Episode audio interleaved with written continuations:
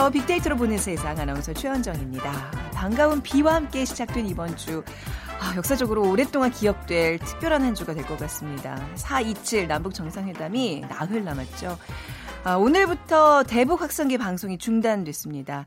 어, 남북 간 군사적 긴장 완화와 평화로운 회담 분위기 조성을 위해서 오늘 0시부터 군사분계선 일대에서의 대북 확성기 방송을 중단을 했죠. 2016년 확성기 방송, 방송 을 재개한 지 2년여 만입니다. 그리고 한미 한일 외교당국 고위급 협의가 서울에서 잇따라 열리고요.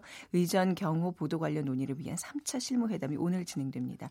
정상회담 직전 마지막 실무회담으로 여러 세부 사항들에 대한 합의가 이루어질 전망입니다. 아, 지난 평창 올림픽에서 화합과 감동의 순간들을 맞이했는데 이제 남북 정상회담을 통해서 평화의 결실을 맺을 수 있길 기대해 보겠습니다. 자, 이번 한 주 진짜 숨가쁘게 돌아갈 텐데요. 자, 오늘 세상의 모든 빅데이터 시간에는 최근 북한의 변화를 주도하고 있는 김정은 국무 위원장과 죄송합니다. 그의 부인 리설주 그리고 김여정 노동당 제1부부장에 대해서 얘기 나눠보겠습니다. 그리고 오늘 빅데이터 insight 시간에는요. 1인 가구가 늘면서 최근 meconomy라는 트렌드가 또 등장했다고 하는데요. 함께 얘기 나눠보도록 하죠. 자, 빅퀴즈입니다. 2018년 남북 정상회담 4일 앞으로 다가왔습니다. 지난 2000년 6월 1차 정상회담, 2007년 8월 2일 정상회담 이후 세 번째죠. 지난 두 차례 정상회담과 다른 것들이 많은데요. 그중 하나가 회담이 열리는 장소입니다. 자, 이곳에서 열리는 건 처음인데요. 4.27 남북 정상회담이 열리는 장소를 맞춰, 맞춰주시면 됩니다. 1번 금강산, 2번 제주도, 3번 판문점, 4번 워싱턴 중에 오늘의 정답 고르셔서 어, 보내주세요. 휴대전화 문자메시지 지역번호 없이 샵 9730으로 보내주세요. 짧은 글은 50원, 긴 글은 100원의 정보 이용료가 부과되고요. 오늘 당첨되신 두 분께는 커피와 도넛 모바일 쿠폰 드리겠습니다.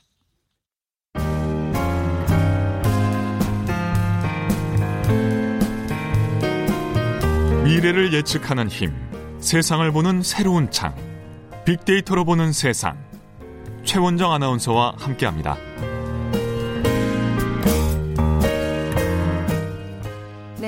빅커뮤니케이션 전민기 팀장과 함께 얘기 나눠보도록 하겠습니다. 어서, 어서 오세요, 전민기 네, 팀장님. 반갑습니다. 전민기입니다. 자, 오늘 남북 정상회담 벌써 오늘부터 방송국은 굉장히 정신 없고 저도 이제 오전부터 뭐 이런 얘기 저런 얘기 들으면서 네네. 약간 혼이 쏙 빠진 느낌이랄까요? 정신 바짝 차리고 이렇게 이제 모두가 준비를 해야 될 텐데 그만큼 뭐 전 국민의 관심이니까 말이죠. 자, 최근 북한의 변화를 주도하고 있는 세 사람 얘기를 해보겠습니다. 그러니까 김정은 국무위원장, 부인 리설주, 그리고 김여정 노동당 제1부부장. 이 셋이 다 30대라면서요? 그렇죠. 네. 이김 위원장 같은 경우는 1984년생이니까 우리 나이로 35 됐고요. 네.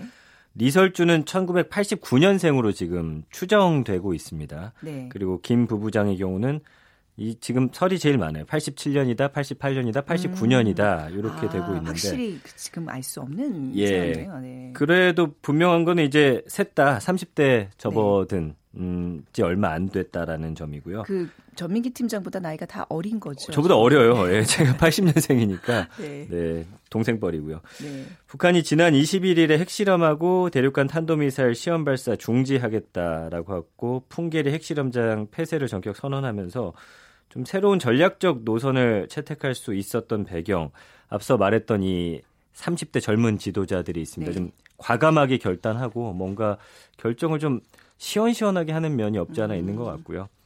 일단 김 위원장 같은 경우는 국제사회와 적극 대화에 나서고 있고 리설주 같은 경우는 남편의 대외 행보에 적극 동참하면서 북한의 정상 국가가 강조하고 있고 김 네. 부부장도 북한 내 고위 인사들이 참여하는 자리에는 빠지지 않으면서 영향력을 행세하고 있거든요. 네. 이세 사람의 젊은 지도자가 앞으로 북한을 어떤 모습으로 변화시킬지에 대한 그런 기대감도 있고 음. 우려도 있고 사실 네. 양쪽의 의견이 상당히 갈리는 그런 모습입니다. 예. 네. 자, 김정은 북한 국무위원장, 이제 노동당 위원장, 이 집권 6년 차를 맞았습니다. 이제 어린 나이에 어떻게 보면 권력 정점에 서 있고 이게 굉장히 짧은 시간 내에 북한을 장악했다고 볼 수 있는 거죠. 6년 만. 6년 만에. 네, 네, 29살에 사실은 그 자리에 올랐거든요. 2011년 12월 17일에 김정일 국방위원장이 사망하면서 네. 후계자로 권력을 받고서 12월 30일에 이제 조선인민군 최고사령관으로 추대가 됐고 그 다음 해 노동당 일비서 국방위원회 제1위원장에 올라가지고 김정일의 직책을 모두 세습했고 2016년에 이제 노동장 위원장으로 추대가 됐습니다. 네. 그러니까 아버지인 김정일과 비교하더라도 상당히 속도감 있었던 과정이고요. 김정일의 경우는 이제 33살에 1942년생이니까 74년에 후계자로 확정이 됐지만 그 1991년이 돼서야 인민군 최고사령관 1993년에 국방위원장에 올랐는데 네. 완전히 권력 승기한 거는 이제 김일성이 사망한 1994년. 그러니까 그 나이가 이제 53세였거든요. 음. 어 그렇기 때문에 29세 북한 최고 지도자가 된 김 위원장 같은 경우는 어 29배 이 네. 권력을 네. 승계받아서 6년 동안 뭐 나름대로 본인이 원하는 바대로 지금 북한을 이끌어가고 있는 모습이고요. 어린 나이인데도 불구하고 김정일보다 권력에 지금 정점에 서 있다라는 평가를 받고 있고요. 뭐 북한 인민들에게도 자애로운 어버이라고 불리고 있는데 뭐 네. 이거는 이 굉장히 세뇌시키는 부분이 없지 않아 있기 때문에 음. 그래도 현재 권력 기반을 탄탄하게 35인데도 불구하고 구축하고 있다. 네. 외신의 평가는 이렇게 내려지고 있습니다. 예, 저기 노동당 위원장인지 이제 김정일은 국방위원장이라고 우리가 불렀는데 그렇죠. 이제 구, 북한의 김정은 위원장은 이제 우리가 공식 직함을 국무위원장으로 아, 부르기로 예, 했다고 예. 하는군요. 요게 항상 요게 이제 헷갈렸는데 그럼 이제 저희도 방송에서는 노동당 위원장이 아닌 국무위원장으로 이제 공식 명칭으로 통일을 해보겠습니다.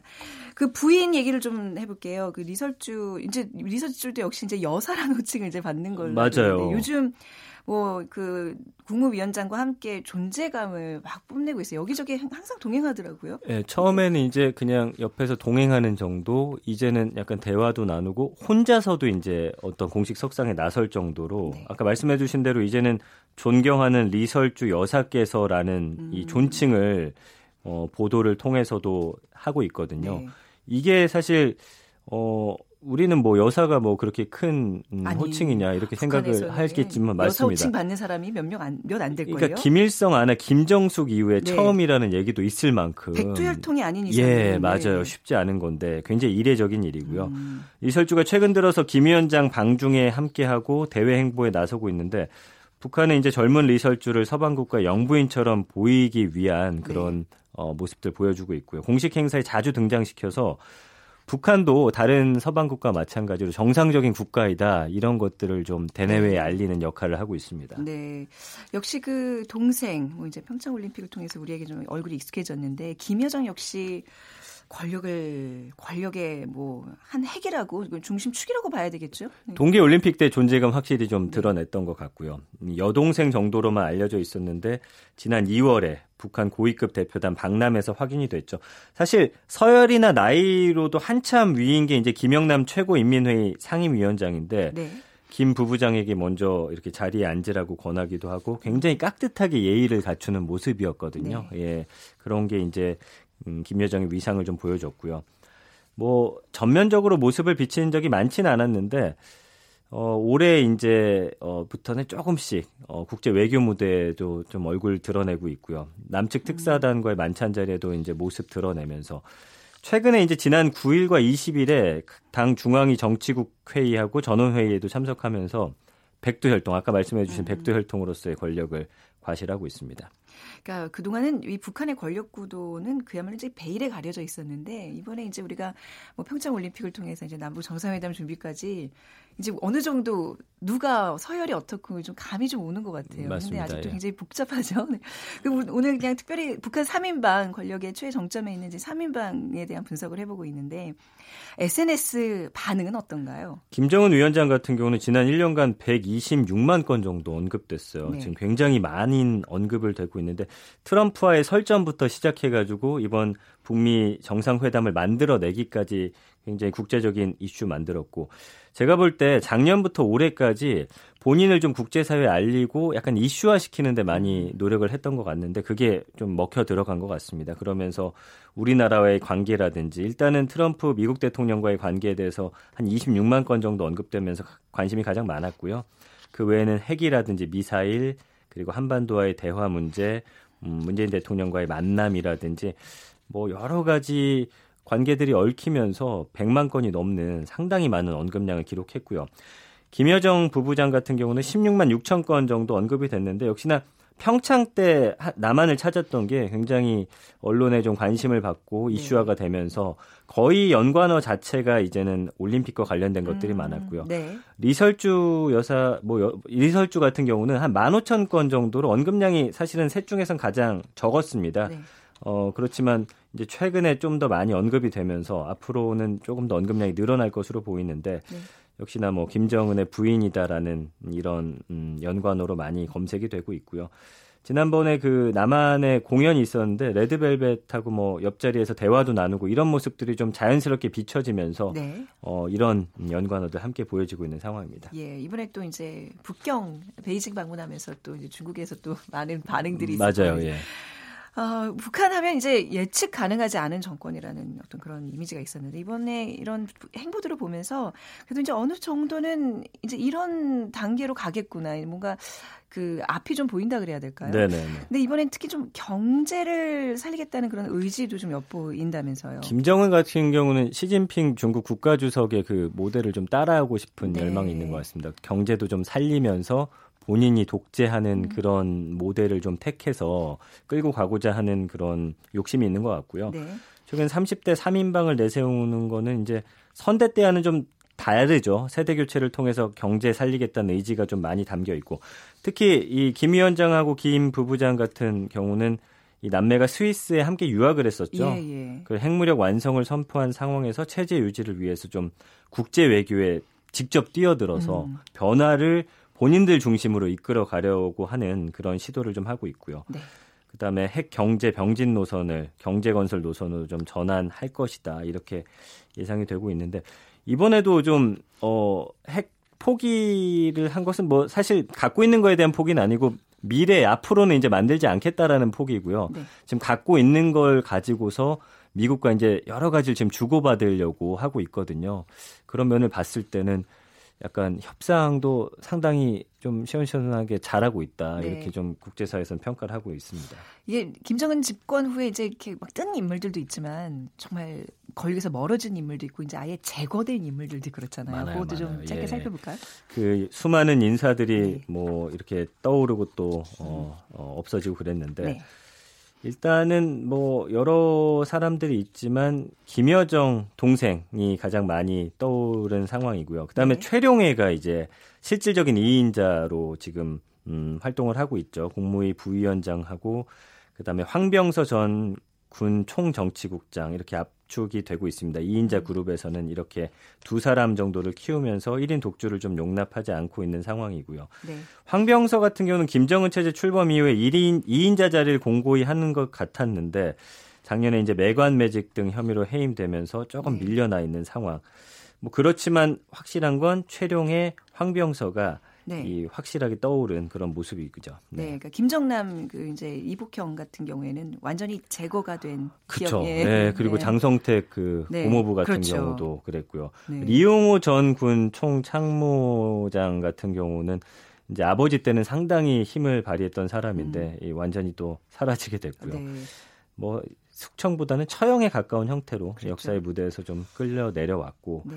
그 이후에는 뭐 김영춘 그다음에 최태복, 김기남 같은 사람도 모두 숙청되거나 이선으로 물러났는데 네. 아버지 때 이제 여러 권력 갖고 있던 사람들 숙청함으로써 자기 사람들로 이제는 좀 재편해 나가는 그런 음. 과정인데 좀 잔인하게 네네. 예, 이 세상 사람이 아니게끔 또 만드는 네. 그런 모습 보면서 약간 공포 정치도 하면서 자신의 사람을 좀 키우는 그런 모습들 보여줬습니다. 아직은 뭔가 법과 제도에 의해서 이렇게 뭐 그 통치가 되는 나라가 아니기 때문에 그렇죠. 예측 불가능하잖아요. 예, 예. 근데 아무튼 이번만큼은 좀 이렇게 상식선에서 우리와 좀 대화를 나누는 데 있어서 좀 많은 좋은 결과가 나올 수 있도록 좀 마음에 열고 임해줬으면 좋겠습니다. 가시기 전에 비퀴즈 부탁드릴게요. 네, 네. 2018 남북 정상회담 4일 앞으로 다가왔는데요. 네. 지난 2000년 6월 1차 정상회담, 2007년 8월 2차 정상회담 이후 세 번째입니다. 지난 두 차례 정상회담과 다른 것들이 많습니다. 그 중에 하나가 회담이 열리는 장소인데요. 네. 이곳에서 열리는 건 처음입니다. 4.17 남북 정상회담이 열리는 장소는 어디일까요? 1번 금강산, 2번 제주도, 3번 판문점, 4번 워싱턴. 네, 중에 오늘 정답 고르셔서 휴대전화 문자메시지 지역번호 없이 샵 9730으로 보내주세요. 짧은 글은 50원, 긴 글은 100원의 정보 이용료가 부과됩니다. 비커뮤니케이션의 전민기 팀장과 함께했습니다. 감사합니다. 고맙습니다.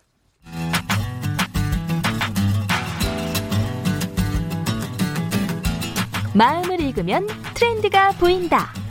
빅데이터 insight. 타파크로스 김용학 대표가 분석해드립니다.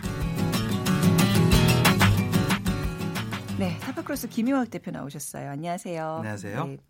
자, 오늘 역시 또 어김없이 새로운 또 신조어. 신조어인가? 이거 뭐라 그래야 돼요? 네, 예. 파생된 신조어일 네. 것 같아요. 네, meconomy. 네. 네, 일코노미라는 얘기는 제가 소개해드린 바가 있고 다 아실 겁니다. 네. 1인 가구의 경제활동을 뜻하는 총체적인 네. 개념어인데 최근에는 이 범위가 개념이 조금 더 작아졌죠. 그래서 그냥 일코노미 그러면 혼밥이나 혼술 등 일상을 홀로 즐기는 소비 패턴을 뜻하는 바였다면 네. 어, 미코노미는 여기서 한 발 더 나가서 1인 가구를 위한 소포장의 어, 상품이 아니라 자기 자신을 중심에 둔 가치 있는 소비를 중시하는 사람들이 늘어나는 현상이다라고 음. 정의할 수 있을 것 같습니다. 네. 미코노미 하면 어떤 트렌드를 띠고 있죠?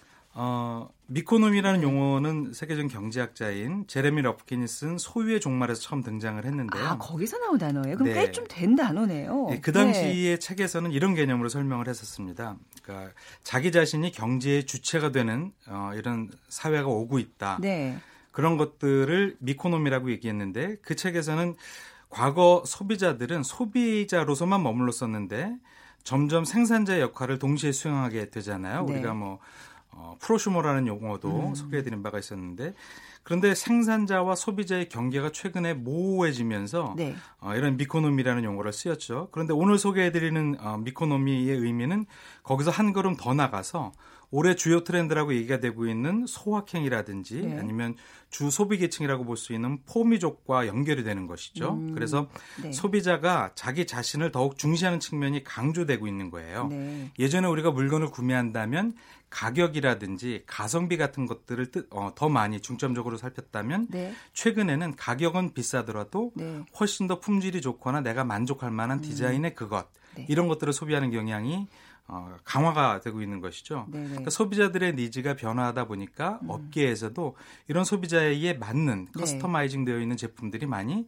출시가 되고 있습니다. 그래서 음. 소비자의 아주 세분화한 취향을 만족시킬 만한 상품들이 나오고 있고요. 네. 어, 제품 본연의 가치보다는 만족감이 극대화될 수 있는 프리미엄 전략 같은 것들이 아. 강화가 되고 있습니다. 네, 그러니까 그 소비자 개개인들의 만족감을 그 높이기 위해서는 진짜 물건들이 더 다양해지가 세분화가 굉장히 그렇습니다. 핵심 키워드가 되겠군요. 맞습니다.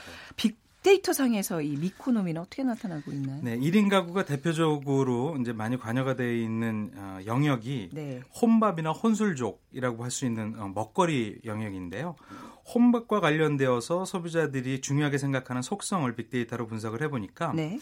2015년, 16년, 17년 3개년 동안 크게 변화하고 있습니다. 예전에는 가격이나 맛이 큰 비중을 차지했다면 최근에는 가격에 대한 비중이 크게 줄어들고 있는 대신에 분위기나 비주얼, 음. 고급스러움이나 영양과 같은 측면들을 훨씬 더 중요하게 나타나고 있고요. 이런 네. 것들은 대부분 어, 심리적인 만족감을 극대화할 수 있는 속성 이라고 볼 수 있을 것 같습니다. 음, 그러니까 조금 더 돈을 들여서라도 내가 이 먹는 거 한 끼 좀 영양도 좀 따지고 좀 분위기도 좀 내겠다 뭐 이렇게 받아들여야 되는 대충 저렴한 가격으로 먹을 어. 수 있는 한 끼보다는 네. 맛과 멋을 동시에 갖춘 제품들을 선호하고 아. 있는 거죠. 근데 보통 좀 1인 무슨 혼밥 혼술 하면 이제 우리가 보통 편의점에서의 어떤 그 상품들을 좀 이렇게 그 대표 상징을 한다고 얘기를 하는데 그렇습니다. 그럼 편의점 그런 제품들도 좀 많이 바뀌고 있어요. 많이 바뀌고 있습니다. 어. 혹시 편의점에 네. 주 소비 계층이라고 보면 네. 어디라고 생각을 하세요? 한 20대, 30대 1인가 쪽. 그렇죠. 생애 네. 주기별로 보면 네. 아무래도 젊은 세대들이 있을 그렇죠. 것 네. 같고 성별로 보면 남성이 남자. 훨씬 더 많을 거다라고 생각을 하고 계시잖아요. 예. 예. 근데 최근에 크게 변화하고 있습니다. 어, 여성 고객이 네. 훨씬 더 큰 선호도로 나타나고 음. 있는데요. 이런 것들이 데이터를 통해서도 나타나고 있습니다. 네. 최근에 국내 대표적인 편의점 업체 한 곳에서 신선식품과 샐러드를 소비자한테 선보이고 있는데요. 네. 이 부분에 대한 소비자들의 공감이 온라인상에서 굉장히 크게 확대되고 음, 있습니다. 네. 즉 1인 가구가 증가하고 그 1인 가구 중에서 여성들한테 어필할 수 있는 상품들을 맞춰서 출시를 하다 보니까 음. 여성 손님들이 소비, 어, 편의점을 많이 가게 되고 예. 소비 패턴이 편의점 업계에서도 많이 바뀌고 있는 것이죠. 음. 어, 최근에 편의점 업계 전시회에서 FF라는 상품이 나왔습니다. FF요? 네, 일명 네. 프레시 푸드라고 할 수가 아, 있는 네네. 것인데요. 신선 음식 맞습니다. 예, 예. 그러니까 뭐 저열량의 식이 음. 조절형 음. 식단 같은 것들 혹은 뭐 간편 어, 보양식들 어, 하나를 먹어도 제대로 된 식사를 하고자 하는 어, 그런 needs를 담은 고급 도시락 같은 것들이 매출 신장률이 굉장히 높고요. 네. 특히 여성 소비자를 타겟으로 한 어, 샐러드라든지 식사 대용 두부나 고구마, 뭐 분말 제품 이런 것들이 많이 팔리고 있습니다. 음. 우리가 왜 새로운 어떤 소비 행태를 가장 잘 반영하는 장소를 하나 고르라 그러면 편의점인 것 같아요, 제 느낌상엔. 그렇습니다. 편의점 경제학 뭐 이런 거 앞으로 좀 주목을 받을 것 같은데요. 이미 뭐 주목을 받고 있죠. 네. 어, 네. 제가 저희 고객이라는 편의점 업체에서는 네. 어, 하나의 상품에 대한 소비자 needs를 분석하는 것도 굉장히 중요하게 생각을 하지만 음. 소비자들의 라이프 스타일을 분석하는 걸 훨씬 더 중요하게 생각을 합니다. 네. 그러니까 어, 가족 단위의 소비자가 많이 가는 할인마트라든지 음. 아니면 직장인이라든지 학생 단위라든지 젊은 층이 많은 어, 많이 가는 편의점 이런 유통업체에서는 네. 소비자들의 주거 공간서부터 어, 음식을 먹는 부분, 네. 디저트를 먹는 뭐 간식 부분, 음. 뭐 이런 전체에 대한 라이프 스타일을 분석을 해서 그에 맞는 상품을 개발하거나 그렇죠. 아니면 진열을 하는 전략까지 음. 달리 차별화를 꾀하고 있습니다. 워낙 또 편의점의 분포가 굉장히 넓기 때문에 그냥 뭐 만약에 뭐 창업이나 무슨 마케팅이나 이런 경제 쪽에 좀 관심 있으신 분들은 편의점에서 한 적어도 몇 주 정도 아르바이트 하면 뭔가 이렇게 네. 느낌이 확 올 것 같아요. 갑자기 그 생각이 좀 들었어요 지금. 네, 아까 잠깐 말씀하신 네. 그 편의점의 경제학이라든지 네. 뭐 소비자학 이런 것들은 비슷한 유의 책들이 이미 서점에 나와 아, 있어서 아, 지금 말씀하신 부분에 네네. 관심을 갖고 있는 청취자들은 네. 서점에 가시면 네. 네, 좋은 도움을 받을 것 같습니다. 아니 또 이 빅데이터를 보는 세상을 편의점에서 많이 들으시더라고요. 네. 사장님 또 아르바이트 하시는 분들이요. 저희 식품업계에서의 미코노미 얘기 조금 더 자세히 들어볼까요? 네, 식품업체는 소포장과 저열량에 초점을 맞추고 있는데요. 재밌는 사례 중에 하나가 저지방 아이스크림입니다. 네. 그러니까 요즘 아이스크림 빙과 업계에서는 저지방 아이스크림 출시가 붐을 이루고 있는데요. 음. 어, 용량을 줄인다든지 아니면 어, 지방량을 줄이는 아이스크림 같은 것들 뭐 네. 이런 부분들이 많이 나오고 있고요. 실제 이런 상품들은 SNS를 통해서 많이 공감수가 확대가 되고 있는데요. 한 업체의 저일량 제품은 출시 열흘 만에 4천 개 이상이 팔렸다고 합니다. 네. 굉장히 관심이 많이 나온 것이죠. 그러니까 아이들과 함께 정말 아이스크림 하나 먹으려고 그러면 그 칼로리 이렇게 보고 이렇게 내려놓는 경우가 많은데 맞습니다. 저도 가장 좋아하는 음식이 아이스크림인데 어, 저도요, 저도요. 다이어트에 적이 되기 그쵸. 때문에 이런 음. 부분들을 이제 제품 함량에 잘 반영을 해서 네. 다이어트에 대한 위험을 좀 줄일 수 있는 상품들이 아, 나오고 있는 것 같습니다. 점심 먹고 한번 편의점 들러봐야 되겠네요.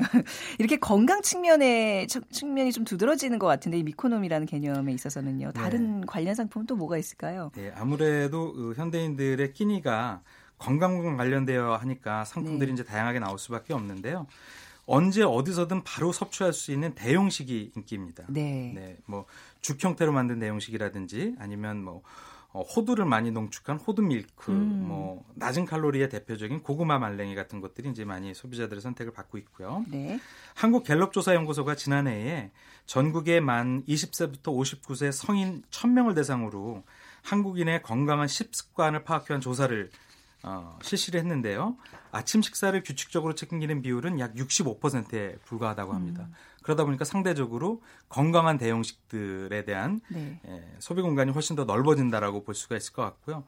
아무래도 이런 대용식은 요리 시간을 절약하는 측면이 있고요. 음. 또 영양 균형을 맞추는 형태로 어, 상품이 나오기 때문에 그런 것들을 믿고 소비자들이 선택할 수 있지 않나 싶습니다. 네.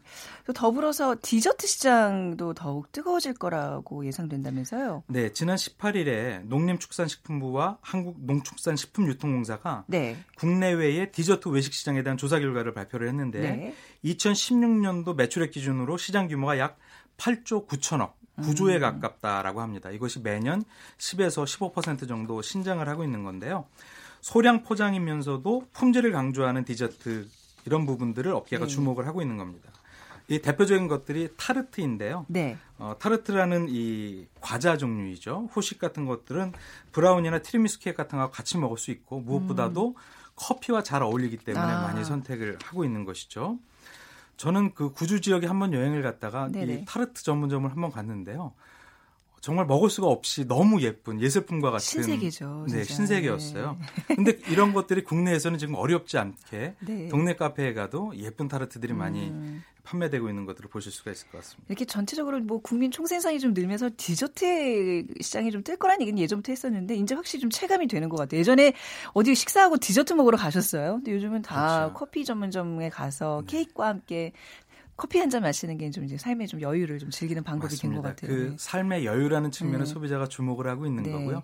그 여유는 맛도 중요하지만 아무래도 예쁘고, 예쁘고. 자기 마음을 음. 어, 충만시켜줄 수 있는 충족시켜줄 네. 수 있는 상품일 때 네. 소비자들이 지갑을 열고 있지 않나 그쵸? 싶습니다. 네, 가심비 차원에서 네. 디저트 시장 또 앞으로도 굉장히 전망도 밝다는 얘기인데 그 외에 어떠한 모양으로 또 미코노미를 해석할 수 있을까요? 네, 대표적인 소비 계층은 홈술족을 겨냥한 제품들이 아, 네. 나오고 있는데요.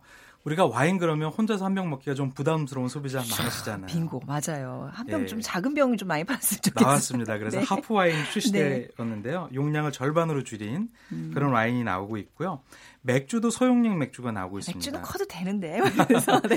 이 맥주캔이 네. 우리가 알고 있는 보통 용량보다 절반이 되니까 음. 너무 예쁜 거예요. 네네. 네. 소비자들이 먹지 않아도 아. 그 캔의 모양이 예쁘고 귀여워서 구매하는 네. 경우가 많다고 하고요. 어, 이런 주류의 양이 줄어들다 보니까 어, 안주의 양도 줄어들고 있습니다. 아, 예. 그래서 이런 맥주에 즐길 수 있는 프랑스 소시지 같은 것도 출시가 되었는데 네. 굉장히 소비자 반응이 좋다고 합니다. 아, 그 이제 엄마들 모임에서 어떤 분이 그 작은 맥주를 이렇게 좀 돌리더라고요. 그러면서 네. 요거 마시면 음주 이렇게 뭐 네, 술도 안 네, 네. 취하고 기분도 내고 할 수 있다 그러면서 자기는 그걸 대량으로 구매하고 있다 그러면서 막 자랑했던 그 기억이 있는데 그러니까 여기 이제 국내 어떤 맥주 시장에서도 이제 붐이 일어날 거라는 얘기군요. 그렇습니다. 음. 앞으로 이제 미코노미 좀 말씀하신 대로 뭐 가성비부터 시작해서 뭐 혼수로밥 쪽에서 이제 가심비 이게 흐름이 쫙 눈에 좀 들어오는 것 같아요. 그렇습니다. 어떤 전망을 예, 할수 있는지.